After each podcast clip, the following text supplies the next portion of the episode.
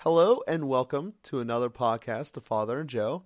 I am Joe Rockey here with Father Boniface Hicks.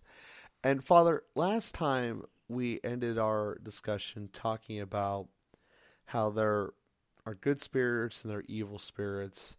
And if you leave your body in a sense of doing negative things, living in a in a shadow of sin, and you're going to attract negativity and those type of negative spirits. And what I wanted to take today's cast was talking about the other side, about building up a, a lifestyle of happiness and, and, and grace there is. So the main topic that I wanted to think of was just a different way of thinking about this, but happiness to me seems like it's a virtue.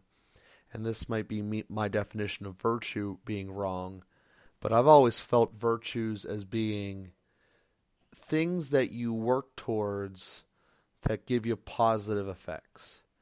Uh, for myself, I've always had a very bad time being patient. It was like the worst thing in the world to me was to be patient. But having worked on it, having gotten better at it, able to uh, to use some of those skills now of being patient that have enhanced later in life. Um, so that's to me what I think of as a virtue, something that's going to give you a positive effect that you need to work forward towards it. And when we specifically talk about happiness, to most people it seems like it's a fleeting feeling. Yeah, I feel happy today because the sun's out. Uh, you know, I got a good score on my test, so I'm happy. And it's to most, and a whim. It's like the wind. It's either there or it's not, and what direction it goes, who knows. And the more I think about my own life, I don't think that that's right. I think that happiness is something that you can work for and obtain. And that's the direction I at least wanted to begin this cast was to see if that's even an accurate observation, and if it is, where we can go from there. Hmm. You've been thinking about this. I have been. That's great. No, I love how you described all that.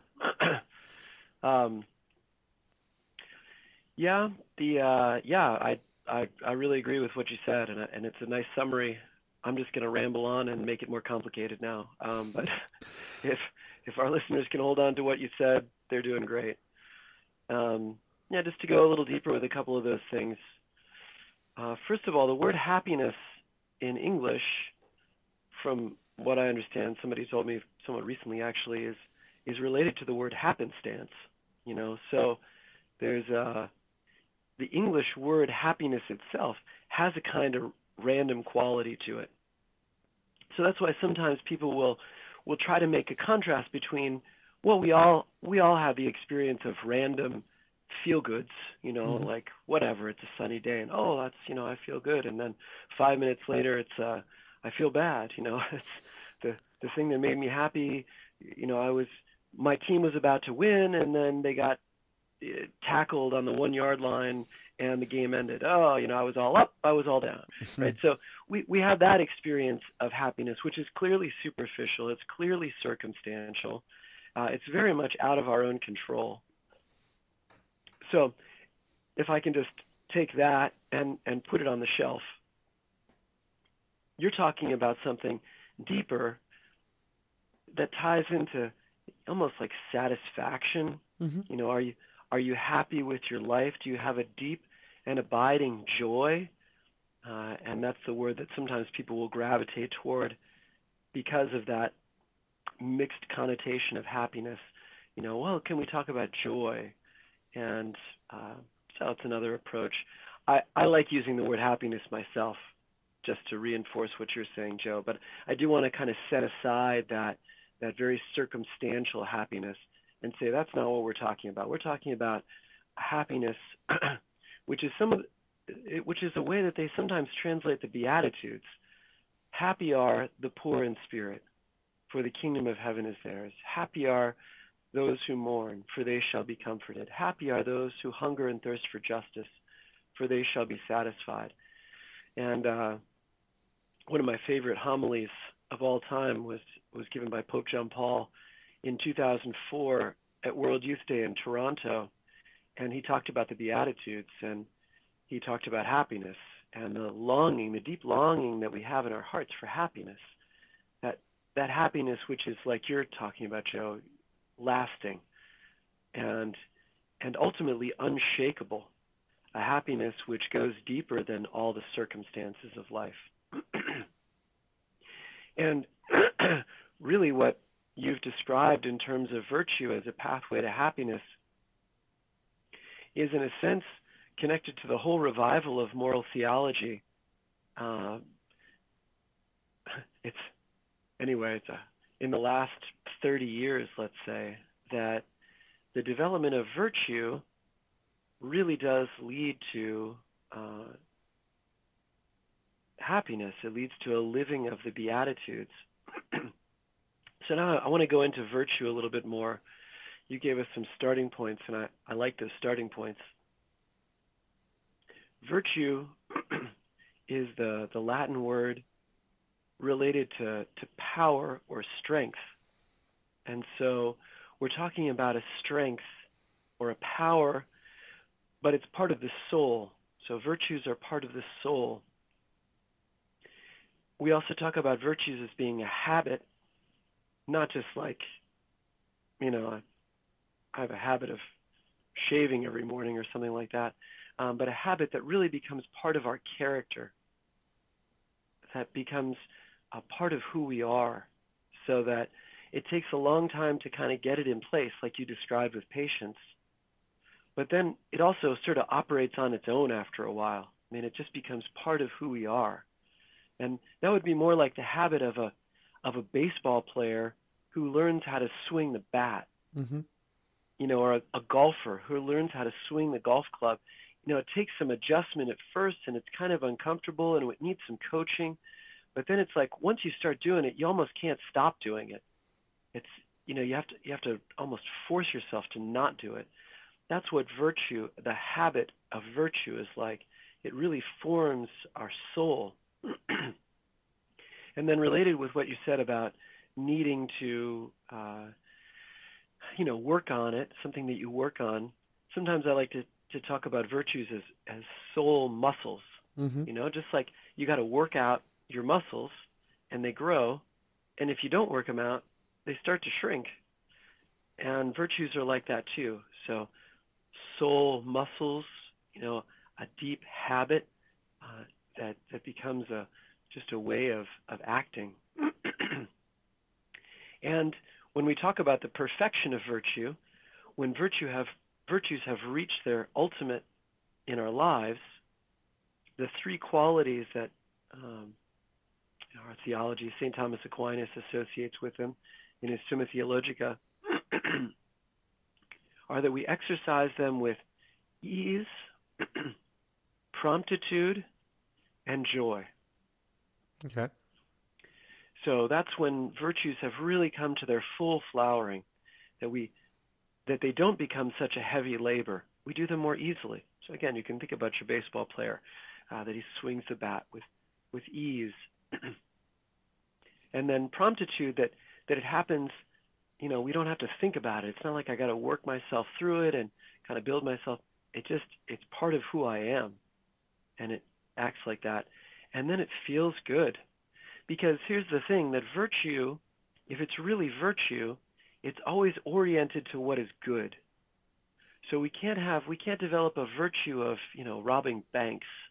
It's uh, if if it's toward if it's oriented towards evil, it's always corrupted mm-hmm. by vice. So vice is really the opposite of virtue, and when virtue is corrupted, then it's not going to lead to happiness. So really, the reason it leads to happiness is because it's choosing what is good. It's helping us to do what is good. And, and virtue is always oriented to what is good. And to say it very simply, it feels good to do good. Sure. And virtue really helps us to do that. Because we know the opposite experience that St. Paul describes I do not do what I want to do, I do what I hate. The good I want to do, I don't do. mm-hmm. We feel this, this division within us. But as we grow in virtue, we are able to do the good that we want to do. And it feels good to do good. So that's a whole framework to yeah. think about virtue and happiness and the way that that uh, really does form who we are and makes it possible to to really take hold of and bring that happiness into our lives. And I'll just add one more word to that that's a very important word. It's the word freedom. Virtue, because it's oriented toward the good, is, is an aspect of our freedom. Now think of that terrible experience that I just described. I don't do the good I want to do. You're a married man now, Joe. You want to love your wife all the time, every day. And I'm just guessing, because probably our other married listeners can identify too. There are times that you're short tempered, that you're busy with other things, that you're whatever, having a, in a bad mood, and you say something you wish you wouldn't have. Mm-hmm. Right? There's a lack of freedom there. You didn't want to say that, or you didn't want to do that, and you did it anyway. That's a lack of freedom. Virtue opens up our freedom, and it, and it enables us to do the good that we want to do all the time.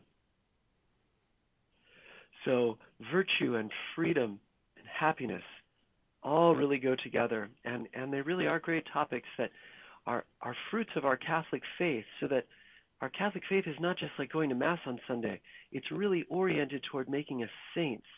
And saints are ones who express, who, who develop heroic virtue. That's what we're all called to heroic virtue, so that we can really have the freedom to do the good and experience the joy of doing good. Yeah, and you just gave a whole lot right there. So, a, a bunch of thoughts came into my mind there. So, the working out as far as the muscles makes complete sense. You know, you have to keep pushing yourself.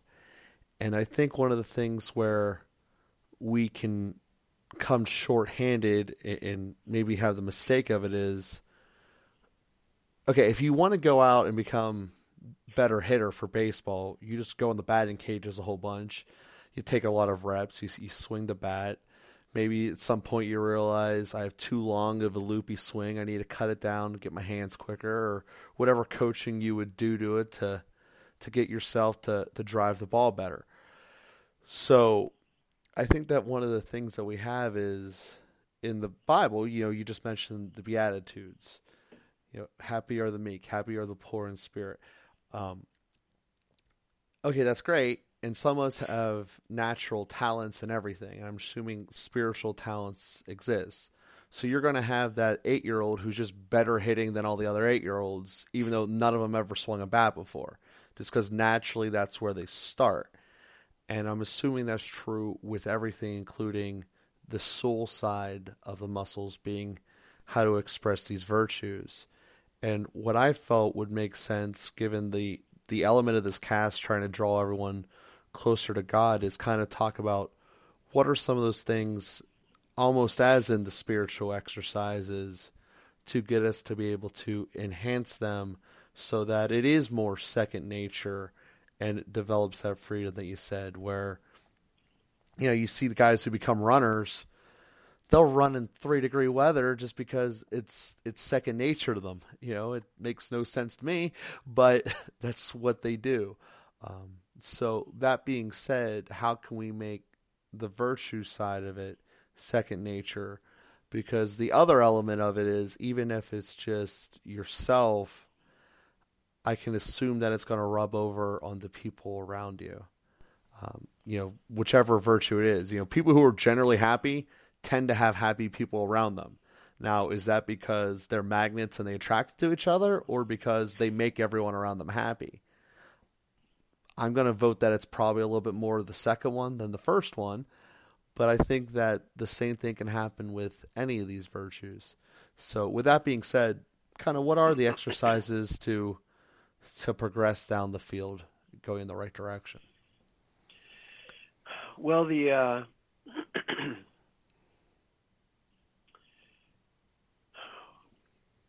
we have to add uh, just one one more little dimension into this, which is in terms of uh, what you said about natural virtue. uh, and some people having a little more of some, and some people having a little more of other others, uh, just like natural talents in baseball. That's true.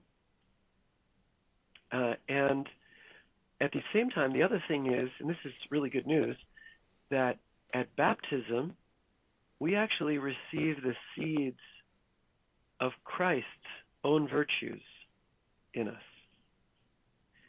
And so to really get to the level of heroic virtue is not simply a consequence of our own efforts. Mm-hmm. And so the first answer to your question is that prayer, our relationship with God, asking for His help and being open to His help, is one of the most important ways that we grow in virtue.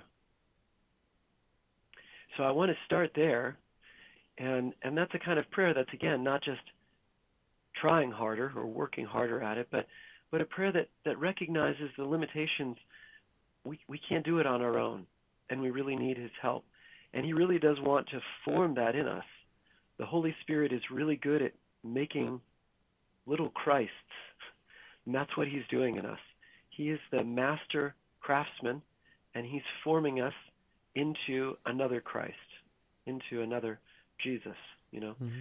So letting him do that and trusting him to do that and being sensitive to how he might be doing that in this particular circumstance of my life is the first thing.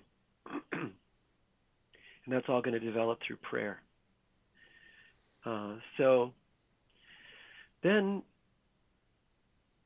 I think we can make our, you know, kind of our examination of conscience to, to recognize some of the areas we need to grow. I just mentioned uh, an experience that you've probably had, and to tie it into your point, Joe, when we're exercising virtue, we feel good. Mm-hmm. And so, one of the places that we need to work on virtue is where we don't feel good. What are the things that are leading us to unhappiness? And then, what are the areas that we can grow there that will lead us to happiness. So you mentioned patience was an important one for you. Mm-hmm. you could see that being impatient wasn't getting you anywhere, and it was just making you unhappy. And so you you have an explicit effort to grow in patience. Um, we might think of one virtue that came to mind was the virtue of honesty. You know, honesty is a virtue, and that's something that we can really work on. Are we really honest? do we tell the whole truth? Are we covering up? Are we manipulating? Are we are we just carving out, you know, and I'm there are there are times that we have to be careful and not everybody has a right to know everything and mm-hmm. you know, setting all that aside at the moment, think about with your spouse, you know, are we really forthright? Do we really tell the whole truth? Are we really honest with ourselves about our lives or about, you know, what God is doing? So honesty is a virtue that we can really work at. Honesty in our in our dealings. Are we trying to get away with stuff? Mm-hmm. You know, do we do we pay our full taxes because it's the right thing to do to pay our full taxes? Not you know, now obviously you can. The tax law has loopholes and whatever, but mm-hmm. are we trying to are we trying to unjustly shave off corners? We know that we owe somebody twenty bucks, but we oh, you know I'm just going to give him eighteen and see if that's okay. Give him twenty bucks. You know, mm-hmm. it's like so. Uh, being aware of, of those areas that we can that we can grow in, in more honesty. Humility is the the two really big Christian virtues are humility and charity. Okay. And and they really kind of summarize everything else. Um, but humility is first of all truth in recognizing who I am as a creature. I'm really not that impressive. I didn't create myself. I can't keep myself in existence. I'm completely dependent on God. And without Him, I can do nothing. That's just honesty. That's mm-hmm. humility, recognizing who I am. At the same time, in all humility, I can recognize that I am infinitely loved by the Creator and that He makes me His own Son. That's also part of humility. So, not thinking so much of ourselves and not thinking of ourselves so much mm-hmm. are both parts of, of humility. These are often things we can work on. A lot of times, the things that we get frustrated about, the fights that we have, the, the wounded come from wounded pride and vanity, so much of that goes away. We have so much more peace when we're able to really be humble and stay little, stay open to the Lord. And then, of course, charity. Charity is the virtue par excellence. Charity is actually the measure of all the other virtues. And as charity grows, all the other virtues will grow with it. Mm-hmm. So charity is really the gold standard in terms of, of virtue. So, so just a, two, a few thoughts. I think we've got to wrap up our, our podcast for uh, for this episode. But yeah, uh, I think a, a few things there for us to for our listeners to chew on, and then we can come back and keep going for the next time. Absolutely, and thank you for recording here today. Being a little bit under the weather, Father, and uh, we thank everyone out there for listening. Uh, please again continue to uh, spread the cast through those that you know. Um, you can obviously subscribe us. Please continue to us to give us the reviews that you have been, and if you haven't written a review yet, we please ask that you do on whichever service you're getting the podcast from. Also, we do send out our tweets whenever we're releasing our new cast at Father and Joe. Please feel free to join us there and to continue to retweet our messages. So, thank you everyone out there for listening. Hope you have a great week, and we'll talk to you next week.